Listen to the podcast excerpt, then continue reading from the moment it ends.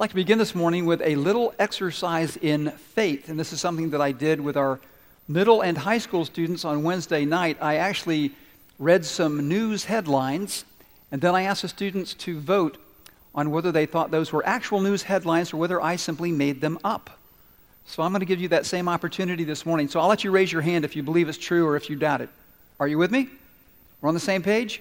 Okay, here is the first news headline Connecticut boy wakes up to find skunk in his bed. You believe that's true? Okay, how many of you doubt it? Okay, it's actually true. All right, here's the second one California man trains pet alligator to steal from his neighbors. All right, how many of you believe that's true? How many of you say, I doubt it? Okay, you'd be right. I made that one up. All right, here's another. Drug dealer calls 911 and reports stolen cocaine. Yeah, truth is stranger than fiction, right? Okay, that is true. All right, that was headline news. All right, what about this one? Possum in Florida gets drunk after breaking into liquor store. yeah, that's too strange not to be true, right? So you guys believe, okay, it's, it's true. Okay, it's true. What about this one? Man dressed as Santa Claus arrested for shoplifting at Toys R Us. You think that's true? Yeah, it's not. I made it up. Okay. How about this one? Colorado police officer helps four year old boy inspect new home for monsters. Yes, one. Oh, what a nice police officer. That's actually true. Okay, and here's the last one. You ready? Okay. Texas man stuck an ATM. Okay, just get a picture of this guy stuck in an ATM machine, slides help me note through the receipt slot to bystanders. Some of you saw this. It is true. Absolutely. Yeah, that actually happened. L- listen, faith is such an important topic for us to consider today because what you believe or don't believe shapes your life. And in particular, what you believe or don't believe determines how you respond to the pressures and problems and pain, not just in your life, but in the lives of those you love. And that was certainly true for the characters in the Christmas story. A young girl named Mary believes this message from an angel that she's going to have a baby in a most unusual way, a baby who will be called the Son of God. And what about Joseph? At some point, he finally believes the message of an angel that his pregnant fiancee, Mary, has been chosen by God to be the mother of Messiah, the Savior that God promised to his people Israel. And then there's the shepherds. They get this message from a band of angels that a baby's been born in Bethlehem. And by faith, they go to Bethlehem and find baby Jesus where? We sang about it this morning. Away in a feeding trough, away in a manger. That's where they find baby Jesus. And then there's the, the wise men who followed this star by faith for months and months and months. And after about two years, they finally find the Christ child and worship him the one who has been born king of the Jews. All of these people displayed remarkable faith. And when baby Jesus grows up, he launches his public ministry. And his ministry and his message is centered on one thing faith in him. And Jesus has a very powerful and a very direct message repent and believe the good news. What does it mean to repent? Well, basically, it means to change your mind to believe that what God says is true. When you repent, instead of running from God, you turn and run to God, and you believe that Jesus can actually give you a new life. Well, today I want us to consider a story about that kind of faith. It's a story of a woman and what she believed and who she believed and how her faith changed her life. Now, this story is found in Mark's Gospel. If you've got one of the Bibles that we provided, this is on page 816. It's in chapter 5. And the story that we're going to look at begins with verse 25. Jesus is on his way to heal a sick man's daughter. A crowd of people are following Jesus, and there's an unexpected turn of events. And this is what happens. And there was a woman in the crowd who had had a hemorrhage for 12 years. She had suffered a great deal from many doctors through the years and had spent everything she had to pay them. But she had gotten no better. In fact, she was worse. She had heard about Jesus. So she came up behind him through the crowd and touched the fringe of his robe. For she thought to herself, If I can just touch his clothing, I will be healed. Immediately, the bleeding stopped, and she could feel that she had been healed. Jesus realized at once that healing power had gone out from him, so he turned around in the crowd and asked, Who touched my clothes? His disciples said to him, All this crowd is pressing around you. How can you ask, Who touched me? But he kept on looking around to see who had done it. Then the frightened woman, trembling at the realization of what had happened to her, came and fell at his feet and told him what she had done. And he said to her, Daughter, your faith has made you well. Go in peace. You have been healed. Now, there are some very important principles, some life changing principles about faith that I want us to see. And the first is this faith is refusing to lose hope when things go from bad to worse. Refusing to lose hope when things go from bad to worse. How many of you listen to country music and are willing to admit it in church? I notice, because I listen to country music, I listen to all kinds of music, but in country music, I notice that often the songs are about situations that go from bad to worse.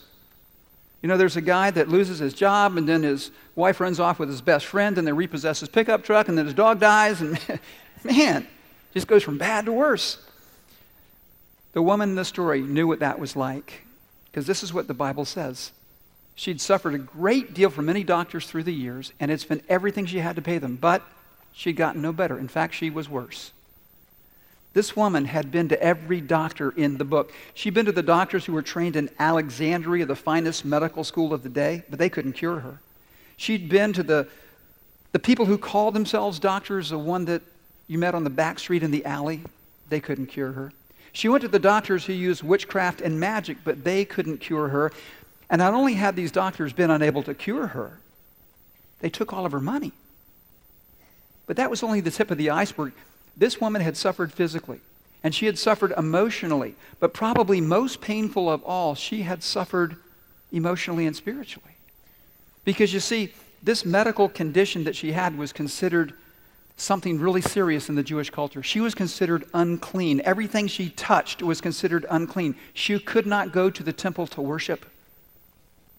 It meant that she was cut off from the support that she desperately needed. And after 12 years of going through this, the Bible says that her situation had gone from bad to worse. So let me ask you this what do you do when that's your story? When things in your life go from bad to worse? When, when people that you love have situations in their life that go from bad to worse, when life is hard, do you ever say this to yourself? I just can't take it anymore. I just can't take one more fight with my spouse. I just can't take one more problem with my kids. I can't take one more argument between my parents. I can't take one more unpaid bill, one more illness in my family. I can't take one more day of feeling this bad. Do you ever look up and say, God, don't you know how much I can take? Friends, listen to me. God knows exactly how much you can take. And what he wants us to do when life goes from bad to worse is to take our pain and our problems and our situations to him, because that's exactly what this woman does. When things go from bad to worse, she goes to Jesus. Why? Because in her heart is this little seed of faith that is growing, this faith that, that just maybe Jesus can do something about her situation. Just maybe Jesus can heal her. Faith is refusing to lose hope when things go from bad to worse. And secondly, faith is this Faith is revealed in your actions.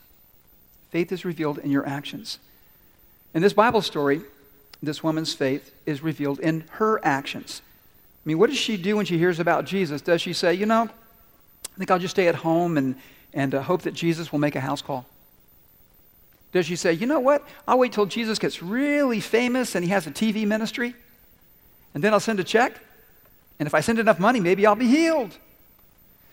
No, this woman takes action. She takes the initiative to do what she can about her situation. She wakes up one morning, she gets dressed, she heads out because her intention is to find Jesus and touch him. Look at this next verse. It says this She had heard about Jesus. So she came up behind him through the crowd and touched the fringe of his robe, for she thought to herself, If I can just touch his clothing, I will be healed. Friends, listen. Faith is more than hoping, it's more than praying. Faith is taking action. And what is the action that God wants us to take when life is really hard? Go to Jesus. To go to Jesus. When I was in high school, just a few years ago, there was a huge slogan. It was funny first service. There was somebody that actually went to high school with me right in the front seat, and they knew exactly what I was talking about. Um, I went to Hialeah High years ago, and there was this huge sign in the locker room, and in big letters it said, "When the going gets tough, the tough get going." And it was, you know, this, this motivational slogan that was often used by our coaches, you know, to motivate our teams, especially when they were getting killed, when they were losing. And they would say, when the going gets tough, and they expected the guys, the, the tough get going. And I remember hearing that over and over. And, and one day I was thinking to myself, well, you know, I really don't agree with that slogan anymore because I have a new version. When the going gets tough, go to Jesus. When the going got tough for this woman, she went to Jesus, and the question is, why did she go to Jesus? Here's the answer because of what she heard about Jesus. And this is really incredible. Where do you suppose she heard about Jesus? Because it didn't happen in the temple. She was banned from the temple. It wasn't from the religious leaders. They wouldn't give her the time of day. Where did this woman hear about Jesus? It was on the street. It was from people like her, people who were social outcasts, from the cripples and the beggars and the tax collectors and the prostitutes. They told her that there was this man named Jesus who cared about people like her. There was this man named Jesus who could do amazing things, supernatural things. And friends, we have a God who still does amazing things, supernatural things, and he wants us to trust him. In fact, what God wants us to do is to seek him. Just as that woman was seeking Jesus on the street that day, God wants us to bring our situations to him in prayer. As this year comes to a close and a new year begins, I'm very excited about an adventure our church, our church is going to begin. In January, we're going to begin this church wide campaign called 40 Days of Prayer. It was developed by Pastor Rick Warren. Uh, he's a pastor of Saddleback Church out in California. And, church, this is an opportunity not just to hear about prayer, not just to learn about prayer, but to actually do what? Yeah, to pray and to see God by his power, change us, change our families, and change our church. So, with that in mind, here's a brief video that'll tell you a little bit more. Let's watch.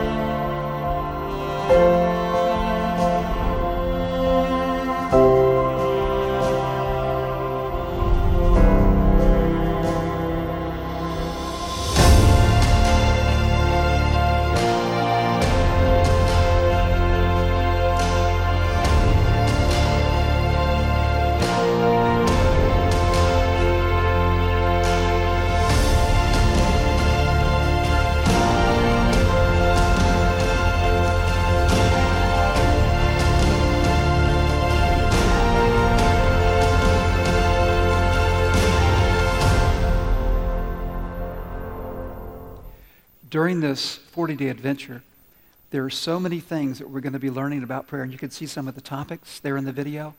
And I want to strongly encourage you to do this, to be in a small group. Um, we actually have a place for you to sign up in the lobby. We have groups that'll be meeting during different days of the week at different times. And here's why that's so important.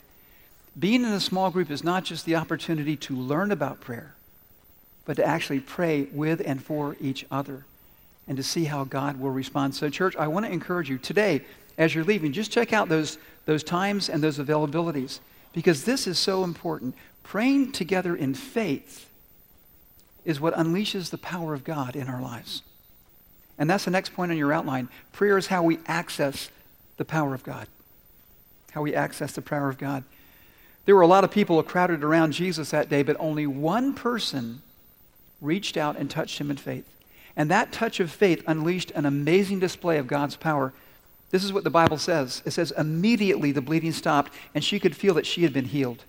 Jesus realized at once that healing power had gone out from him, so he turned around in the crowd and asked, Who touched my clothes?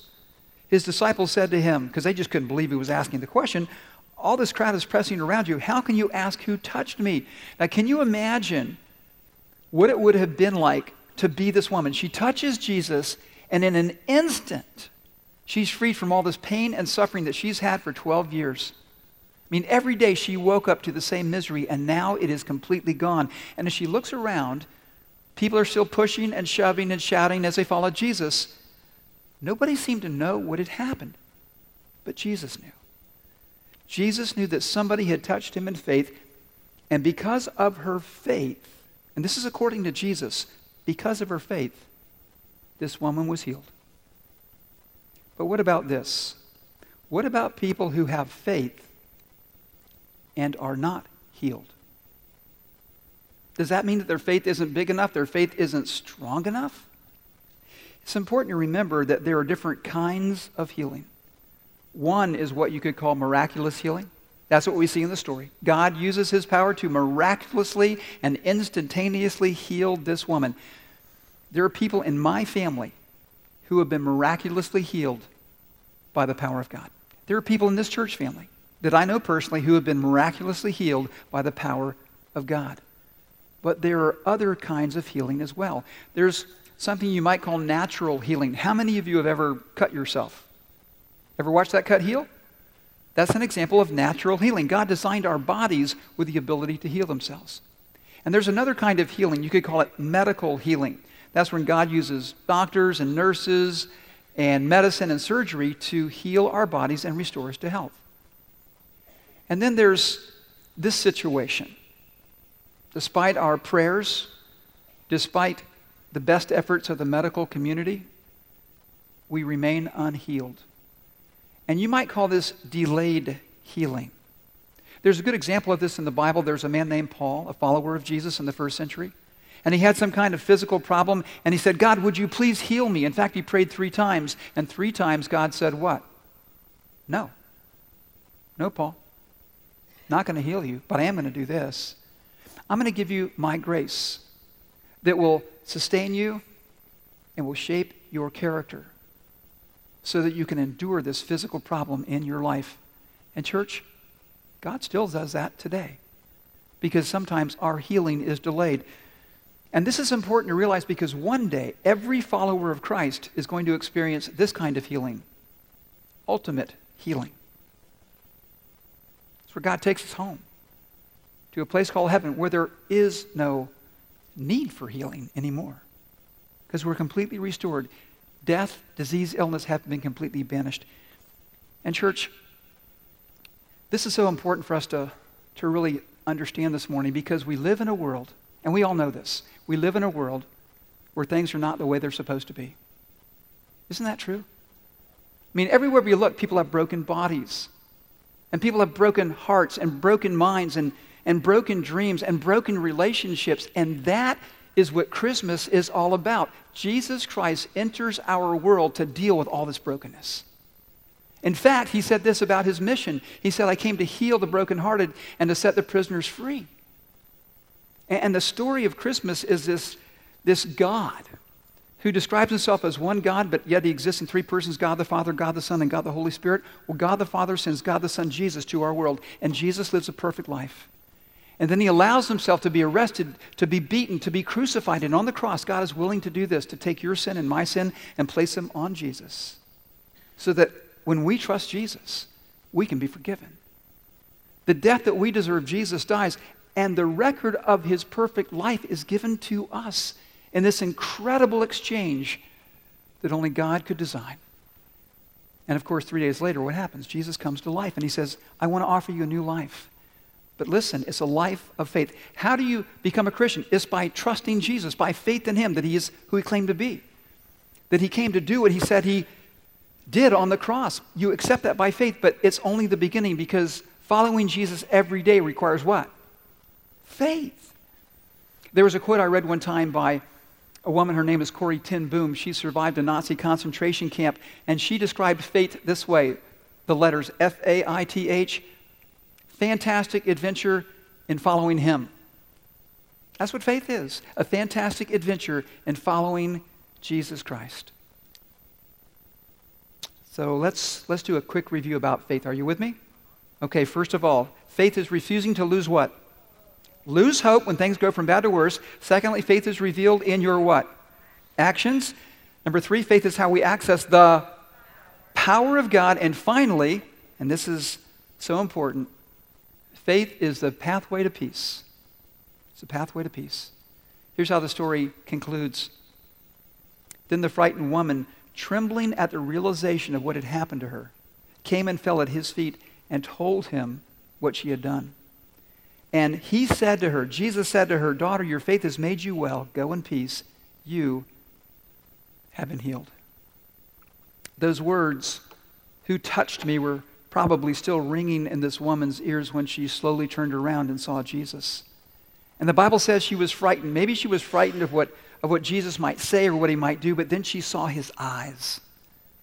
And in the eyes of Christ, she saw this tenderness and this compassion. And she started to pour out her heart. And this was really unusual because in a Jewish culture, a woman did not typically even address a man in public. But looking at Jesus gave her confidence and courage, and she told him the whole story. And with great tenderness, Jesus said, Daughter, your faith has healed you. Go in peace. Let me ask you this How much peace do you have in your heart right now? I mean, considering all the things that are taking place in this world, all the things that are taking place in your world, how much peace do you have? Because I have discovered this that the amount of peace I experience is directly related to the amount of faith that I have. And so many people say, well, I wish I had more faith. I wish I could overcome my doubt. The famous preacher D.L. Moody said this one time. He said, I prayed for faith and thought that someday faith would come down and strike me like a lightning bolt. But faith did not seem to come. Then one day I read in the Bible that faith comes by hearing, and hearing by the Word of God. I opened my Bible and began to study, and my faith has been growing ever since. Listen, you can't just try harder and harder to have more faith. But there are things you can do to nurture your faith, to foster faith in your heart. And let me just point out some very practical things you can do. The first is this get to know God better than you already do. All of us can get to know God better. And one of the primary ways to do that is through the stories in this book. God has given us the Bible so that we can know his heart, so that we can know his purpose, so that we can know how much he loves us. And here's the deal it's really straightforward. I want you to think about the person in your life that you trust the very most. Think about that person. What human being do you trust the most? And here's the follow up why do you trust that person? Because you know them. You know how they feel about you. Because you can count on them to keep their promises to you. Listen, the better you know God, the more you will trust Him. It's that simple. And that's what faith is all about. Now, here's another way that you can, can foster faith exercise the amount of faith you already have. You know, maybe this morning you've got a ton of faith. Maybe you've got a little bitty speck of faith this morning, but whatever amount of faith you have, you can exercise it because it's like a muscle. What happens to a muscle when you exercise it? It gets what? Bigger and stronger. What happens if you don't exercise it? It gets weaker, right? That happens with faith. You exercise faith, it gets stronger. You don't exercise faith, it gets weaker. And realize this so often in our hearts, there's not just faith, there's doubt.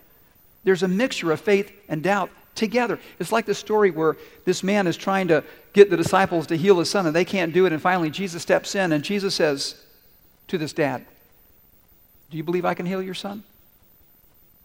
And the man is so honest. He says, Jesus, I believe, but help my unbelief. Ever been there? Boy, I have. There is this mixture of faith and doubt in our hearts. But here's what we can do we can tell God exactly how we feel and ask Him to give us more faith.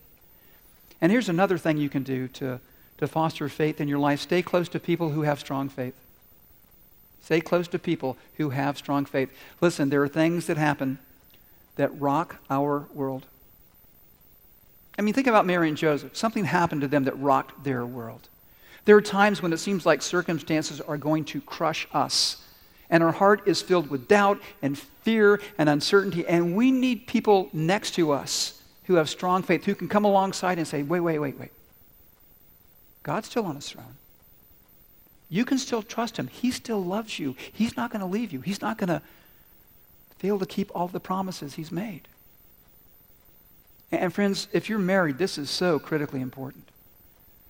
Because one of the great benefits of having a believing spouse is that you benefit from their faith. I mean, God has graciously given me a believing spouse. My wife, Chris, so many times has encouraged me when my faith was small. And she said to me, Dudley, don't you give up. You keep going. You keep trusting God. And you know what? I actually held on to her faith. And friends, that happens in our lives. And, and sometimes in a marriage, you know, you have a husband and a wife, and, and there's a point where both of their faith is strong, and that's a, a great thing. But what happens when a husband and a wife both experience a crisis of faith? Well, that's why you need friends. That's why you need a church family, so that other people can remind you of things that are true about God. And that really leads us to this, this fourth way that we can bolster our faith, and it's this worship God. Worship God. That's what happens in this story. This woman falls at the feet of Jesus as an act of worship. My wife Chris and I were driving to the women's event yesterday, and boy, the weather was, was really bad. Some of you were caught in that weather, weren't you? We're driving on I 95 and it's starting to hail. And I look up and the sky is this completely gray. And I said this to my wife, Chris. I said, You know what? I believe the sun is still shining, even though I can't see it. I believe there's a blue sky up there someplace. And here's why because I've experienced it before. And what I need is somebody to remind me that it's true. Do you realize that's what happens in worship? You're reminded of what is true. And listen, when you are filled with doubt, when your life is really hard, do not stop coming to worship God. Some of my most incredible, powerful, moving experiences of worship have been when my faith was just, it seemed to be gone. And God renewed my faith. God reminded me that He loved me. And God does that to us all. He reminds us that He is for us and He is with us. And He is the God who can be trusted no matter what. One final thought. The woman who came to Jesus that day didn't have any money. She didn't have any social status. She only had one thing to commend her to Christ faith. And with one touch of faith, this nameless woman on a crowded street stopped the Lord of glory and he healed her. Friends, there are so many people that get really close to Jesus but never touch him. Do you realize that? There are people who come to church their whole life and they hear about the Christmas story and they hear about Jesus and they hear about the bad news and the good news, but they never personally reach out and touch Jesus and connect to him by faith. One of my favorite Christian musicians who is now home with Jesus was Keith Green had a dramatic impact on my life. And he said this one time. He said, Going to church doesn't make you a Christian any more than going to McDonald's makes you a hamburger. He was a very witty guy, but he's, he's right. So, what does make you a Christian? One thing faith. Faith not in yourself, not in anything you could or will do, but faith in what Jesus has done for you. And listen, you can make that choice today to place your faith in Jesus Christ. You can make that choice today and experience the power of God in your life. And when you reach out and touch Jesus by faith, he won't ask, Who touched me? He'll know. Let's pray. Father, I thank you that that is so true. That you're always inviting us to come to you by faith. And Lord, even now in this very moment, if somebody here today has never made that decision. Maybe they've been in church so many times. Maybe they've heard about Jesus, but they have never personally reached out in faith. and touched him, I pray that right now, God, right here, their whole life would change by coming to you. And listen, if that's you, you can just say this in your own words God, I need you. God, I realize I'm a sinner and I need a Savior. And his name's Jesus. And listen, God, I just want to tell you, I believe he died for my sins and, and came back to life, and, and I, I just want to follow him. I'm going to give you my life. And God, you always, always run to meet us when we reach out in faith. And Lord, that's true for every follower of Christ. God, I pray for every person here, wherever we are, God, whether we have a lot of faith or a little faith or anything in between. Make our faith stronger, God.